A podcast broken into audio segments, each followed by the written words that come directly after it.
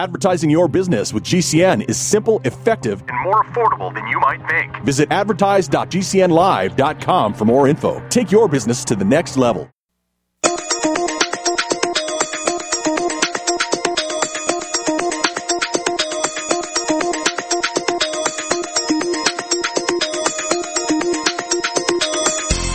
Welcome to the Korelin Economics Report, a weekly look at financial and political topics relating to asset-based investing. Guests on this program pay no fees to appear, and guests and hosts disclose any equity interest in companies profiled.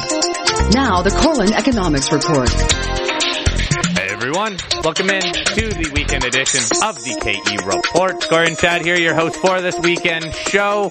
On this weekend show, we are going to be focusing a bit more on the macro environment here as we did have the inflation data out of the U.S. And quite frankly, markets, well, they continue to, I guess, broadly roll over at the start of the year, but uh, they are still hanging up quite close to all time highs. And I think we're all trying to figure out just what direction markets go next, whether it is a move much higher or maybe a trading range for the first little bit of the year. We are kicking off this show with Jesse Felder, founder and editor of the Felder Report. Now, Jesse, again, focused on the macro, focused on the CPI data. Headline and core came in at a 0.3% increase month over month. That was pretty much right at expectations. So, Jesse, what did you take away from that inflation data that we got early on this year? Well, actually, I got I got to correct you. They both came in hotter than expected. I think the expectation for uh, CPI was 0.25% on core. It came in 0.31. So it did surprise to the upside. And I think when you look under the surface, things like sticky price, CPI running 4.6% annualized for the month of December and for the 12 months ended in December. Um, you have uh, super core inflation, which is services. Um, you know, it's, it's a term that the Fed uses for services CPI less housing, still running right around five percent and has curled higher in the last few months. So there, so there's a sign you have median. You know, median CPI still running running hot.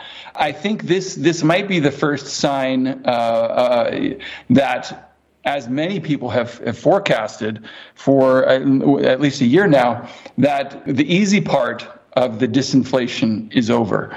The the hard part, the most difficult part, is going to be bringing, um, you know, these numbers down from three down to two, down to the Fed's target.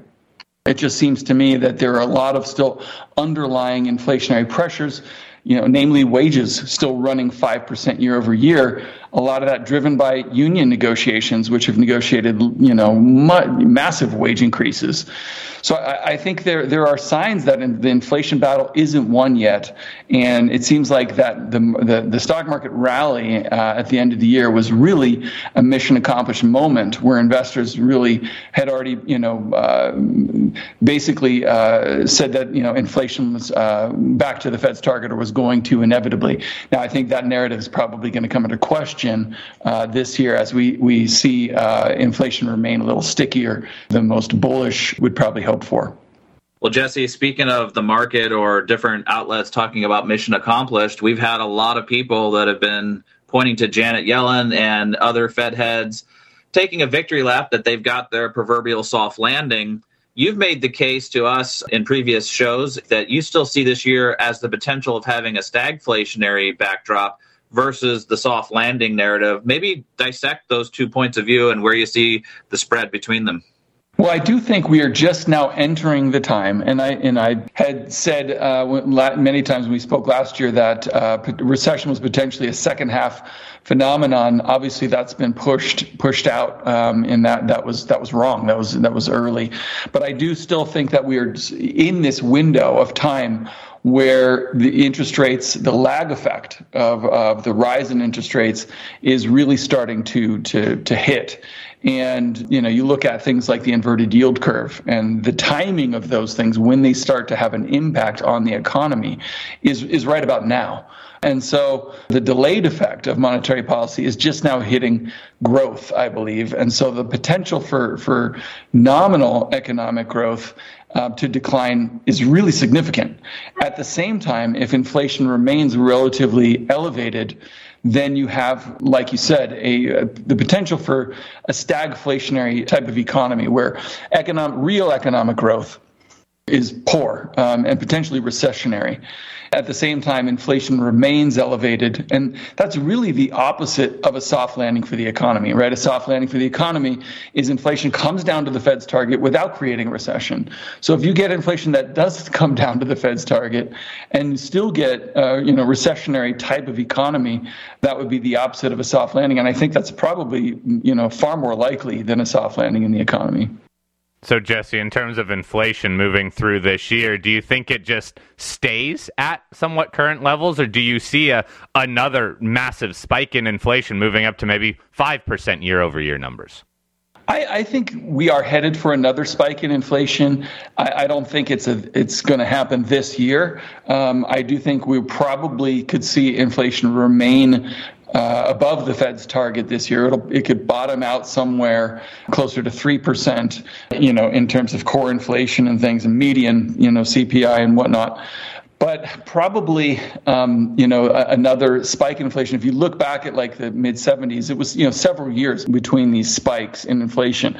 And I think, you know, I've, I've, I've used the analogy in the past that we're kind of in this era of, I think we're going to look back at what I would call central bank speed wobbles, where the Fed is kind of overreacting um, to, to, to shorter term dynamics, you know, overcorrecting.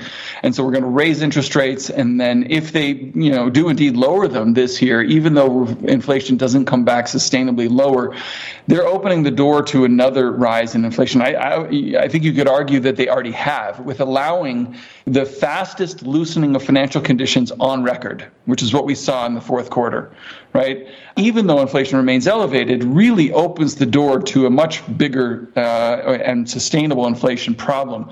So, like I said, I think we're still kind of seeing the effects of tightening of monetary policy on growth which will also help to you know keep inflation uh, under wraps for a time. But the fact that the Fed is already, you know, talking about, uh, you know, returning to a more dovish kind of stance, even while these underlying inflation dynamics are still significant, suggests to me that that uh, they're much more worried about protecting employment than they are preventing another spike in inflation, which means I think we'll probably end up with with the latter. So, Jesse, if we carry this over to the market, uh, looking back, 2020, look, we all know what a crazy year that was with the COVID lockdowns and the crash in the markets and then recovery. But then 2021, S&P, I'm looking at a chart here, moved about 30% higher throughout that year. 2022, we all remember how tough that year was, where the S&P corrected about 30%. And then throughout last year, well, the S&P recovered all that. So it's been very, very volatile. Do you think there's any chance that this year is more of a digestion year where we get less volatility in the markets? I don't. I think we're we're in this alternating period, and I think we're probably looking at another 2022 type of environment. If you look back at what drove the market last year, it was the Magnificent Seven stocks. What drove them? It was the the hype over generative AI. This year, investors expect to see generative AI drive some significant revenue growth and earnings growth for these companies. So, you know, it, it's time for, you know, if, if that doesn't materialize, there's going to be a major disappointment. And I think that there aren't any signs that generative AI is driving any revenue growth just yet. I mean, Adobe has been a good example of this, where they've not been able to raise prices or charge for AI. They've just had to add it as a, uh, a free feature to the products they're they're already selling. So I think that this is the year where AI needs to either generate a bunch of top line growth to validate the rally of last year, or if it doesn't, there's going to be a, a reappraisal. And, and, and if the reality doesn't meet the hype with AI, you know, a lot of these gains these companies have seen are going to evaporate. Well, I have no doubt that we will continue to hear a lot about AI and the AI stocks this year. Jesse, we're out of time for this segment. We're having you back on next segment, so everyone stick around. We're going to be Al right Korelin's back. firm, AB Korelin and Associates Incorporated, provides consulting services to public companies on matters of regulatory compliance. To find out more, follow the link from www.kereport.com. The Korelin Economics Report will be back after this brief timeout. Thank you for listening to GCN. Visit GCNlive.com today. What if you could cut your heating bills this winter with your existing wood burning fireplace and not spend thousands doing it? You can with Great Wall of Fire fireplace grates. Our U.S. patented made in America wall of fire grates increase fireplace efficiency, eliminate fireplace smoke problems, and come with a 30 day money back guarantee. See our grates in action and get free shipping from walloffire.com or call 800 274 7364. Fireplace heat without fireplace smoke. Walloffire.com. As Dr. Wallach says, we all have nutrient deficiencies in our diets and must supplement with 90 essential nutrients in proper balances. At no cost or obligation, get a personal certified holistic health coach to help you develop a supplement program based on Dr. Wallach's recommendations. Call Linda at 833 Vital 90. That number to call is 833 848 2590. That's 833 Vital 90. Hi, this is Dr. Joel Wallach, the Mineral Doctor. You've heard me talk about 90 for Life for years 60 minerals, 16 vitamins, 12 amino acids, 2 fatty acids. You may not know this, that I've actually designed Arthrodex for animals. That's right. Your pets need 90 for Life too. Get this essential pet product by calling 877 279 9422. That's 877 279 9422. Again, 877 279 9422. G'day, I'm Jamel that works with Dr. Joel Wallach and the GCN team with Youngevity at teamg'day.com. By becoming an associate, you provide income for you and your family on your own hours while working from home. So contact me, Jamel, by filling in the contact box at teamg'day.com and I will get back to you personally and provide all the support you need to get started and build your Youngevity business. teamg'day.com. teamg'day.com. I am a non attorney spokesperson representing a team of lawyers who help people that have been injured or wronged. If you've been involved in a serious car, truck, or motorcycle accident or injured at work, you have rights and you may be entitled to money for your suffering. Don't accept an offer you get from an insurance company until you talk to a lawyer. And we represent some of the best personal injury lawyers you can find. Tough lawyers that will fight to win your case. And they're so good they stake their reputation on it by only getting paid if you win. So if you've been in a serious car, truck, or motorcycle accident or hurt on the job, find out today for free what kind of compensation you may be entitled to. Call the legal helpline right now. 800 509 4492. 800 509 4492. 800 509 4492. That's 800 509 4492. Advertising is simple. It starts with someone who has a need. Mom! And then gets more specific. Mom, I want pizza. Then we add urgency. I want pizza tonight. Before you know it, your GCN advertising message is reaching millions of listeners. Listeners who are definitely in need. We want pizza! You see, advertising on GCN is simple. Your message meets their need, and the result means new business for you. Tell us about your business. Then let our super creative department go to work to craft just the right message to feed those who have an urgent need. We want pizza tonight! GCN has the most affordable national radio advertising rates, period. And millions of people listen to GCN radio programs on over 1,000 AM and FM and XM stations and streaming audio live. Get started today with GCN, the Genesis Communications Network. Just shoot us an email, advertise at gcnlive.com.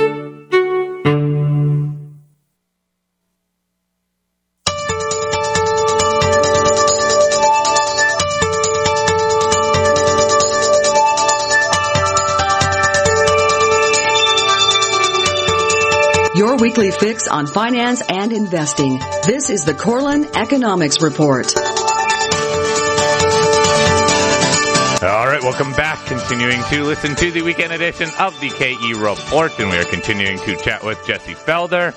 Now, Jesse, we touched on AI stocks at the tail end of last segment. Let's look ahead to this year, though, and any sectors that stand out to you that you think could be the outperformers for 2024. Yeah, well, one question I like to ask myself regularly is what's the most hated sector in the market or the most hated stock in the market? And I think it's the natural resource companies right now. Nobody wants to own oil stocks. Nobody wants to own precious metals miners. And these kinds of natural resources uh, companies are the valuations are extraordinarily cheap. A lot of them trade single digit PE ratios. At the same time, Nasdaq 100 trades 30 times, and the S&P 500 is well over 20 times.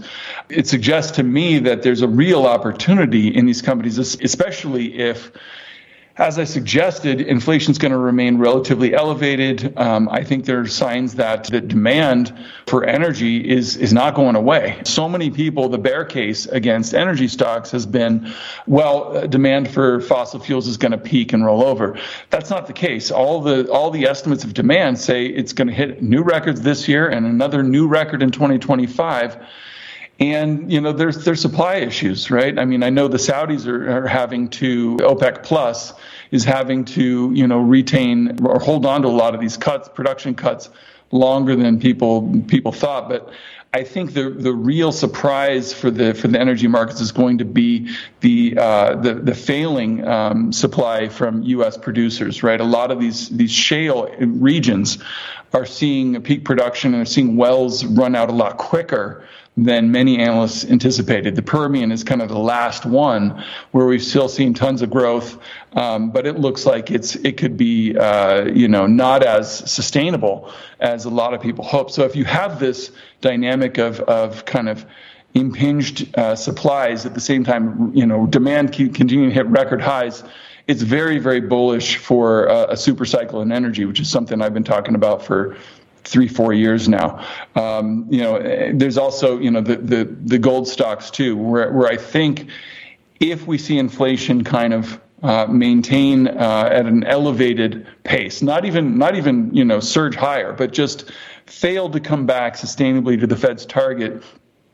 And the Fed is forced to taper quantitative tightening as they've been talking, or maybe even implement a few rate cuts that's probably the most bullish scenario I could imagine for gold. Um, and there's a lot of parallels to the 2018 to 2020 monetary cycle.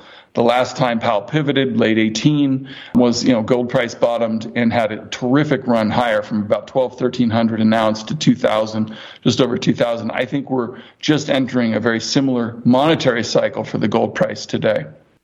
So, Jesse, in terms of those energy stocks, we have seen, as you said, record production out of the U.S., but you see declining rates there. And that record energy production has come off of less rigs. So, we actually heard that some of these companies are being more efficient. In all fairness, the energy stocks have still done fairly well, though. If we look at XLE, that's at least trading in a much higher range than it was over the last couple decades. And it's the gold stocks that really don't seem to be making any headway, unfortunately. What do you think changes that narrative then? Is it simply prices exploding higher, or does it translate into markets falling, or something else happening in the financial world? Yeah, I think right now markets spent last year pricing in a return to the pre COVID paradigm of disinflation and low interest rates and significant monetary accommodation, right? That, that's what I think eh, stock market bulls and people buying the Magnificent Seven think we're going back to what worked from 20, 2009 to 2020. What I think where there's a disconnect is I don't think there's a very good chance that we're going back to anything like that. I think we've had we've had a paradigm shift, a sea change, call it whatever you want, in inflation, and that's going to really tie the hands of the Fed and make it very difficult for them to stimulate in the way that they did from 2009 to 2020. And we're going to have, we have, you know, these kind of secular inflation pressures. So what worked in that decade is not going to work in the, in the post-pandemic decade. What's going to work in this post-pandemic decade is what worked in from 2002 to 2011, which was by natural resources. Um, and and if you look at you know that bull market in oil prices and in in gold price, the last major kind of super cycle in commodities, I think that's you know that's a really good parallel indication of of where what we're looking at for the rest of this this decade is uh, where we're going to see uh, demand for a lot of these commodities surprise on the upside, and supplies are just really, really constrained simply for simply because over the past decade there's been no investment in in the supplies in these things, and so you have this supply demand dynamic. Uh, you know, we've talked about this I think many times over the last year or two, where if you want a green revolution, you want all these things that such you're going to have such significant demand for commodities that if you're not investing heavily in production right now, the prices have to go to the moon in order to in order to uh, to inspire that that production. So I, I think you know I'm a I'm still a big believer in, in that we're in the early stages of a commodity supercycle. What gives me the most confidence right now about gold is a chart that I shared with you guys that shows the ratio of the HUI Gold Bugs Index, essentially you know gold miners um, index, to the gold price. And when you see the this ratio spike and that's the miners leading the gold price, it's usually a, a good sentiment signal that sentiment has become far too bullish um, towards gold. And we saw that in 2020, the first time you know gold tried to break out above 2,000.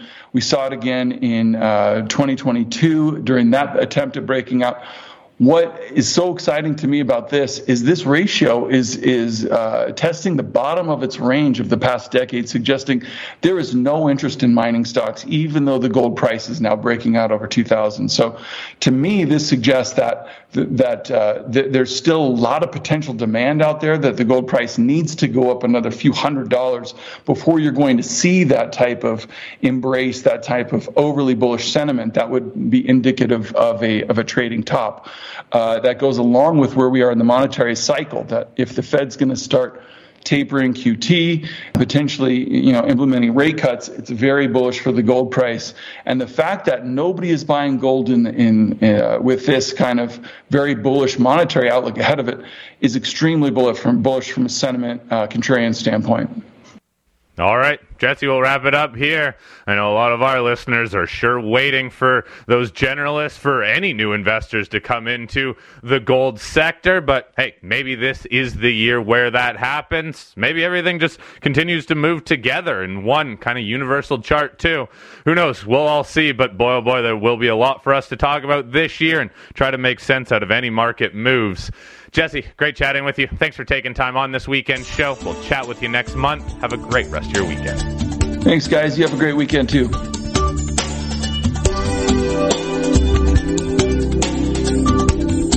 To find out more about today's guests, visit us on the web at www.kereport.com. You're listening to the Korelin Economics Report. We'll be back in a moment. You are listening to GCN. Visit GCNlive.com today. Wellness and self care doesn't have to be complicated.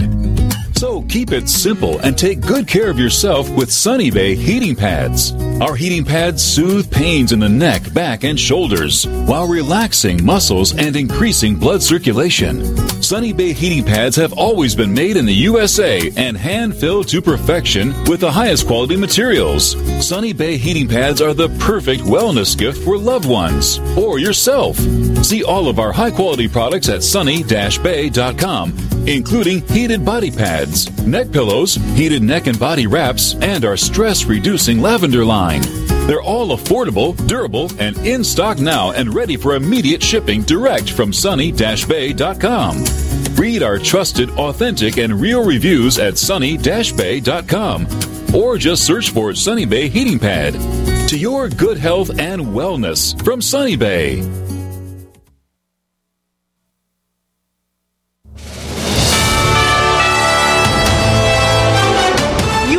News Update. President Biden calls the strikes against the Houthi rebels in Yemen a success. The president on a campaign stop at a school in Allentown, Pennsylvania. The DoD, Department of Defense, says to expect some sort of Houthi rebel retaliation, but the group, backed by Iran, has been attacking ships in the Red Sea for months. The Biden administration, along with military partners in Britain, finally carrying out massive strikes in Yemen. I would hope that they don't retaliate, but we're prepared in the event that they do. That is Lieutenant General Douglas Sims at a Pentagon press conference late Friday afternoon. Iowa under a winter weather warning, freezing, snowy Iowa, the center of the political world for the next few days ahead of the caucuses on Monday. All of the Republican candidates busy campaigning despite the weather. And I'm Laura Winters, USA News.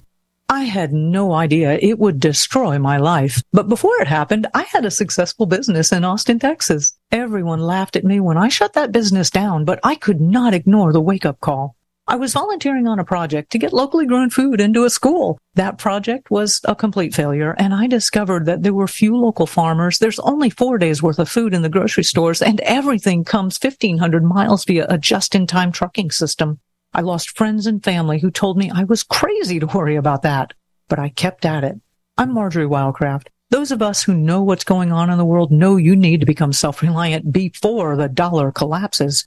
I've created a free webinar at gcnfood.com. I can show you, like I've shown hundreds of thousands of people, how to grow lots of food, even if you have no experience, you're older, or you're out of shape.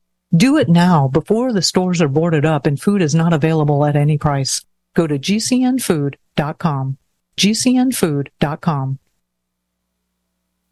Get healthy, not high, with 100% pure CBD powerful natural pain relief from Veterans Vitality. GCN listeners, have you ever thought about how CBD may help you? I'm sure you have heard about the many benefits of CBD. Well, here's your opportunity to try before you buy. Created by veterans and for everyone who deserves better choices, our CBD is derived from organic hemp, grown in the USA and third party tested. Veterans Vitality CBD saves you as much as 25 to 50% over our competition, and a portion of all sales is contributed to veteran nonprofits and events. Many of our customers have experienced improved quality of life, help with anxiety, PTSD, and overall well-being. Our products do not contain THC. They are safe, non-addictive, effective, and 100% legal. GCN listeners, get your free trial bottle of premium CBD by simply paying shipping and handling at gcnfreecbd.com. That's gcnfreecbd.com. Again, gcnfreecbd.com. Offered by Veterans Vitality Premium CBD.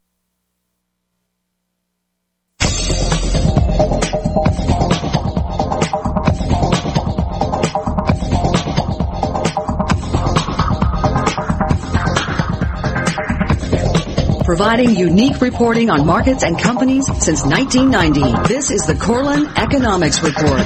All right, welcome back. Continuing to listen to the weekend edition of the KE Report. And in the second half of this show, we are chatting with Mark Chandler, managing partner at Bannockburn Global Forex. And I'm glad we waited to record this segment until Friday because there's a lot more for us to talk about now on Friday. Mark, I first want to start off with a recap of the inflation data. On Thursday, we had the CPI data that came in that was slightly higher than estimates. And then on Friday, the PPI data that came in that was slightly lower than estimates and showed again another decline month over month in PPI. I believe that's three months in a row. So, Mark, as we have these two inflation data points, and again, one came in higher than estimates, one came in lower than estimates. What's your takeaway from kind of the net impact or the net look at inflation in the U.S.? Yeah, so first I'd say that the CPI is by far more important than the PPI. And partly because, of course, Federal Reserve uh, targets consumer inflation, even though it does it through the personal consumption expenditure deflator. PPI is really about commodity prices. And it's interesting that you point out commodity prices are soft, uh, falling uh, for the third time month over month. But it's really the CPI uh, that I think is the is the key. And the amazing thing to me is that despite, as you mentioned, the slightly firmer than expected CPI, the markets did not care. And by not caring, I mean that two things. One is that U.S. yields fell further. I have the two-year note yield down about 20 basis points this week. And I'd say that after that CPI, and we've had some Fed officials uh, like Cleveland Fed President Mester, who who actually votes this year, even though she's going to retire in the middle of the year. She pushed against uh, um, the view of a March rate cut but the market still has like it still has the bit in its teeth and is running with it. Uh, I think we finish up this week with about an 80% chance of a 25 basis point rate cut in March. And my own guess is that it's, bit, it's still too early to be that confident. Uh, we're going of course, we're going to get more data before the March meeting, but at the end of the day, I think that uh, the, the, market, the, the markets need something much more solid for it to really rethink about the March cut. And we could see that data next week. We get we go back to the real sector data from the inflation. But before we just leave the inflation, we maybe we should mention about what people now call a super core. This is mentioned by Powell and other Fed officials. This is the core rate, which in the U.S. we exclude food and energy, and it excludes housing. That rose by 0.4 percent. You're not going to see it on the tables on the news wires. They don't track it like this. But the super core, core X housing up 0.4%. And that turns into a 3.9% year over year gain, uh, essentially same as in November. And because Fed officials like Powell have cited it, and it's still so elevated, running roughly twice the, twice what their target is for the overall inflation, I think that it's a concern, and I think this is why I don't think the Fed's going to cut rates in March.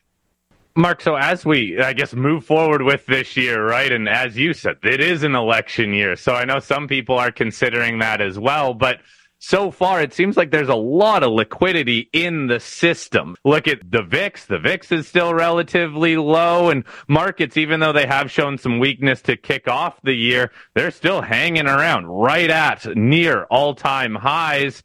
How much do we need to focus on liquidity in the market and how much liquidity do you think is even on the sidelines?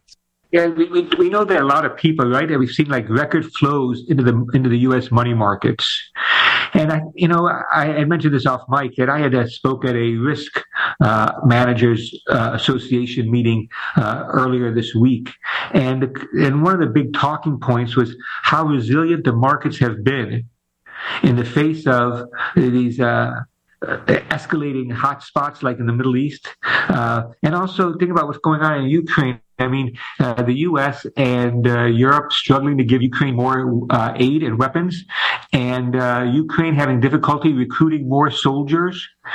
And uh, so Russia seems to be playing this game of attrition and they've stepped up their attacks. And there's other little conflicts. I mean, I think I think that the, uh, uh, the Rand Corporation might have had an assessment of over a hundred like modest conflicts taking place around the world right now. So it seems to me like the world's very dangerous, in a dangerous position. I'm struck by the uh, uh, on a Wednesday, the Financial Times had three articles, three articles that caught my eye. I should say. One is the claim that this, what we're going through now, is the most elevated global stress, geopolitical stress since the end of World War II. And then they also noted that last year was the warmest record, the warmest year on record. And then there was a third article that caught my eye, all on the same day, of course. And this was that the crypto and uh, uh, fi- like fintech was fined by the U.S. more last year for the first time than the mainstream uh, financial system for like lax compliance. And so I think we, we live in a dangerous world, but you can't notice, you won't notice that by looking at the capital markets where the Nasdaq is up uh, three percent this week. Uh, the, the, Japanese stock market, the Nikkei, is at 30-year plus highs, up almost seven percent year to date. So yeah, I think that there, it's hard to measure the kind of this kind of liquidity, but I do see a lot of money still on the sidelines. Uh, I, am just thinking about money markets and short term. Um, those who did buy money markets, a lot of people bought bills directly from the federal, from the Treasury. So I'm concerned that this is really a liquidity driven market rather than a fundamentally driven market. Marc, I think that's an interesting point, and really, all things con- all things considered, it's crazy that the markets are up as much as they are, not just U.S. markets, but many global markets. It's also crazy that oil is not up more. Uh, it's, so it's crazy the markets are up, but that oil isn't in the face of all this geopolitical tension, as well as just some of the uh, different machinations from OPEC and the supply cuts and the supposed coming cuts But one thing that's usually a gauge of volatility is the US dollar. And over the last week, it's barely moved. It's hanging out around 102.15 here on Friday. What do you make of the fact that markets are healthy, the oil markets aren't, and the dollar is flat? Yeah, the dollar is flat. You know, we spent this whole week uh, within the range that we set last Friday on the dollar index. I, I sort of think about this as a a parallel would be, you know, that old uh, that old myth, King Midas, Greek mythology. Remember, he was being punished by the gods, and everything he touched turned to gold. I mean, who would want that? Doesn't it sound great? Until he tried to eat some food, drink some wine, and hug his daughter. And I think that that's our curse, really, is that uh, there's a lot of important things that take place that just aren't reflected in the markets. And I think that uh, partly it's, it's, it's how the markets really work. What is relevant to the markets right now is central bank policy, market positioning. And we saw, you know, the, the dollar index fell from, say, on early November from 107 and fell to below 101. Call it a 6% move in the last two months of last year. And so I had anticipated a bounce, and we got that bounce, but we really gone sideways this week. We really made the high last Friday a little bit above 103. I'm thinking that the dollars, this correction after falling uh, in November and December, is not over. To me, the, so I, am looking for another leg up in the dollar, and that I think could take us up to 103 and a half to 104 area on a dollar index. If I'm wrong, which is always a possibility, of course, I think that uh, it means that uh, we have to go back down and test that 101 area. So, as much as you still see weakness in the dollar, it does still seem, with your targets, that the dollar will be mostly range bound, probably with a bias to the downside, which is interesting because, look, we carry that over to markets, and markets have been uh, well, an upward bias as the dollar has corrected. And quite frankly, there are a lot of markets here that, while they seem to have lost some of their momentum to the upside, because a lot of markets were going to the upside, Uh, they're still hanging around some of these higher levels, just like the dollar, hanging around some of its lower levels. It's been an interesting start to the year so far here, Marc. And look, if the dollar keeps selling off or if it does move lower, that could be good for markets. Something that we will get into in our final segment of the weekend show, focused a bit more on market reactions and even what else you're looking for in the next couple weeks. So everyone, stick around. We're going to be right back with Marc Cheng.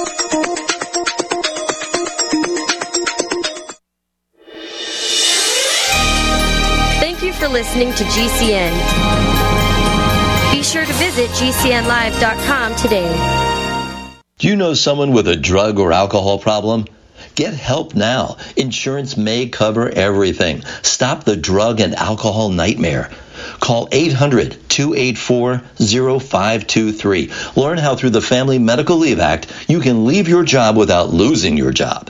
Locations everywhere. Get immediate help for drug and alcohol problems. Call now. 800 284 0523. 800 284 0523. If you're concerned about the power grid and want to generate your own supply of off grid electricity, this will be the most important message you'll hear this year. Here's why. We now have a small number of solar generators back in stock. These emergency backup systems provide life saving backup power when you need it most. And unlike gas generators, solar generators run quietly, emit no dangerous fumes, and produce an endless supply of free electricity from the sun. Whether it's wildfires, dangerous weather, power grid issues, or just getting off the grid, you'll never have to suffer through painful power outages again. Even better, all this week, radio listeners get over $700 in free off the grid bonuses too. Go to mysolarbackup.com to learn more and check availability. That's mysolarbackup.com. Look for the free report, Crisis Cooling, how to make absolutely sure your meat, milk, and medicines stay safe and cool in any power outage. Yours free at mysolarbackup.com. Are you a business owner? Are you confused by the complexity of the tax laws? We can help. I'm Dan Pilla, and I've been helping business owners solve tax problems for over 40 years. My book, The Small Business Tax Guide, shows proven ways to avoid all the common business tax problems. Don't risk your business. Go to danpilla.com to order your copy. That's danpilla.com. Order now and get a free 15 minute call directly with me, a $99 value. Go to danpilla.com. That's danpilla.com. It's obvious. The unthinkable continues. Most Americans know something very wrong is happening. People in charge keep telling you that everything's fine and to stop noticing. But you know better. That's why self reliant folks are investing in emergency food storage. And you should too. My Patriot Supply, the nation's largest emergency preparedness company, are the ones you can trust. Go to mypatriotsupply.com and secure their best selling three month emergency food kits. Each contains tasty breakfasts, lunches, and dinners averaging over 2,000 calories per day. Save $200 on each three month food kit you purchase. My Patriot Supply also sells solar generators, gravity powered water filters, off grid room heaters for when the power goes out, heirloom seeds, and survival gear. Order by 3 p.m. and your items ship that same day and arrive quickly on your doorstep unmarked boxes. Go to mypatriotsupply.com today. Time is running out to prepare for what's coming. mypatriotsupply.com. I'm Ben Utecht. I played high school, college, and pro football, helping my team win the 2006 championship. It was an amazing day, but it can't compare to the joy I feel every day with my loving wife and three beautiful daughters. My football career ended after I suffered my fifth concussion. Did you know that over a million athletes suffer a concussion each year? That includes boys and girls, every age, every type and level of sport.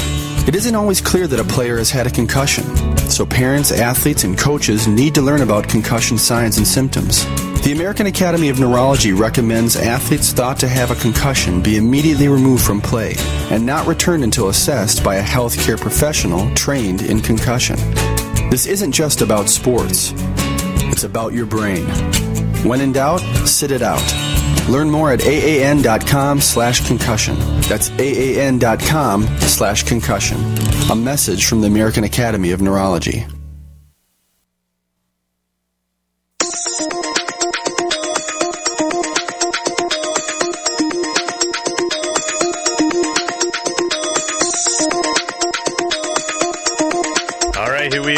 Segment of the first hour of the weekend edition of the KE Report. We are continuing to chat with Marc Chandler, managing partner at Bannockburn Global Forex. Now, Marc, let's switch our focus a little bit to the geopolitical factors driving markets. There are two wars ongoing, which the markets seem to largely ignore right now. However, on Friday, we did get some action in, you could say, gold, in some of the other areas, again, on the back of that inflation data, too, that reacted at least a little bit to uh, the wars, the, again, that are continuing here.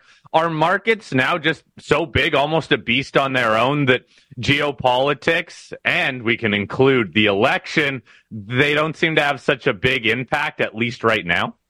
Yeah, I think I think so. I mean, I think that uh, know, with gold, I mean, I'm not sure.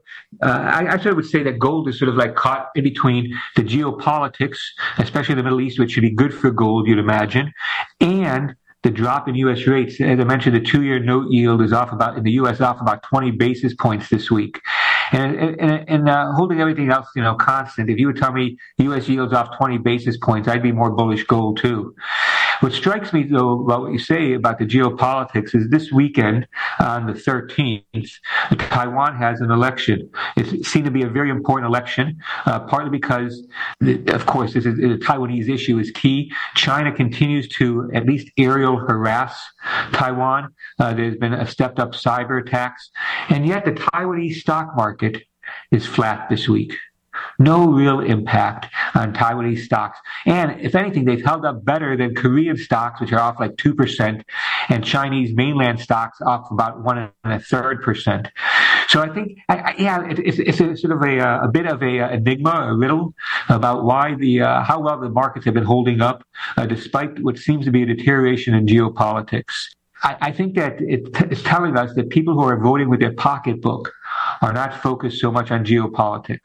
That they don't see it really affecting the kind of drivers like interest rates or inflation, even though there could be some more sustained disruptions to supply chains. Marc, just a quick follow up on some of the Asian markets. While the Chinese markets had a rough go of it, you know, in general, the Japanese markets, the Korean markets, the Philippine markets have all done pretty good. What do you make of the strength in the Asian markets? Is that something where uh, Westerners are looking at some of these uh, kind of there's a there's a lot of Asian emerging market funds you can buy, but are they looking at these economies and maybe ETFs and businesses within those economies as potentially having more upside than some of the economies in the West, or how do you read that? Yeah, I, I Chad, I kind of think that the uh, Asian markets uh, are really off to leaving aside China and some of the small ones.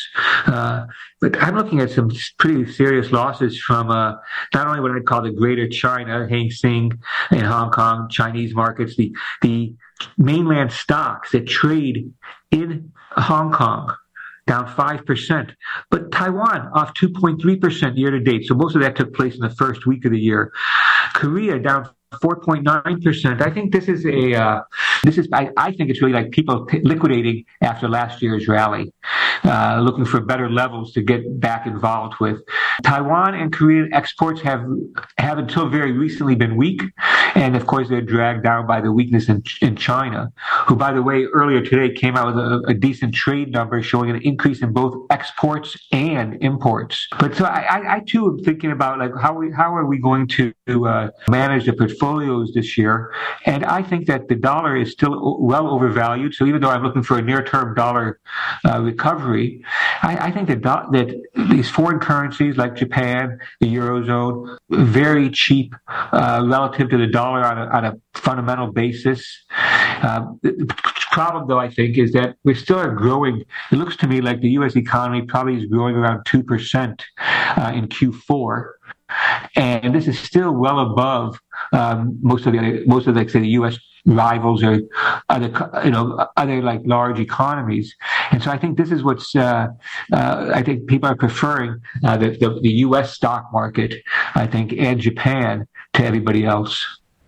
So, one big theme that we were talking about over the last almost two years now was that investors did have an alternative outside of the markets because of money market funds, higher yielding, safer instruments that money did rotate into as markets were correcting.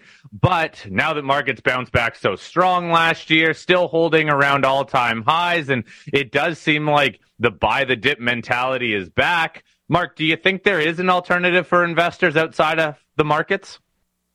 I think cash. I mean, you think about taking no risk, give your money to the U.S. government for six months, 5.2% without taking much risk. You want to lock it in for a year, 4.6%. If we knew that we could take, we could lock in 5% until the middle of the year, that seems that seems attractive to a lot of people still. So I think that a lot of money on the sidelines. I think stock market valuation people are concerned. Typically, the stocks uh, rally ahead of the earnings season, which you note is beginning, kicking off uh, with the financial institutions uh, this week and industrials beginning next week.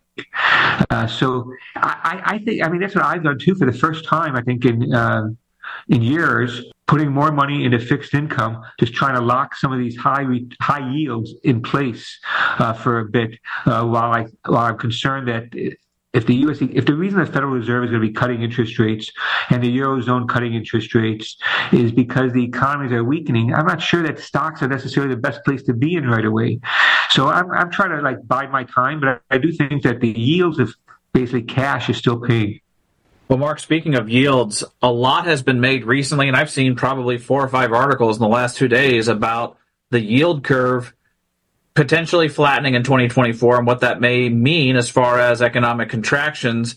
Uh, right now, it's still inverted. It's been inverted for a while. It's been in, inverted for more than a year, where the, the short term has got higher rates uh, and yields than the longer term bonds. But if that does invert, do you think it necessarily means we're going to have that recession that everybody has now assumed is, is off the books and we've had the soft landing? Or do you think that it is important as the yield curve does flatten in 2024? If that happens, is that a signal investors should be cautious of? Yeah, I think that's a really good point you raise. I think many people think that an inverted yield curve is is what tips us into recession. But when, when I look at the charts of it, it seems to be more likely, uh, more common for what happened is when the curve is inverted. Yes, the economy is slowing, but it reinvert, when it re uh, steepens.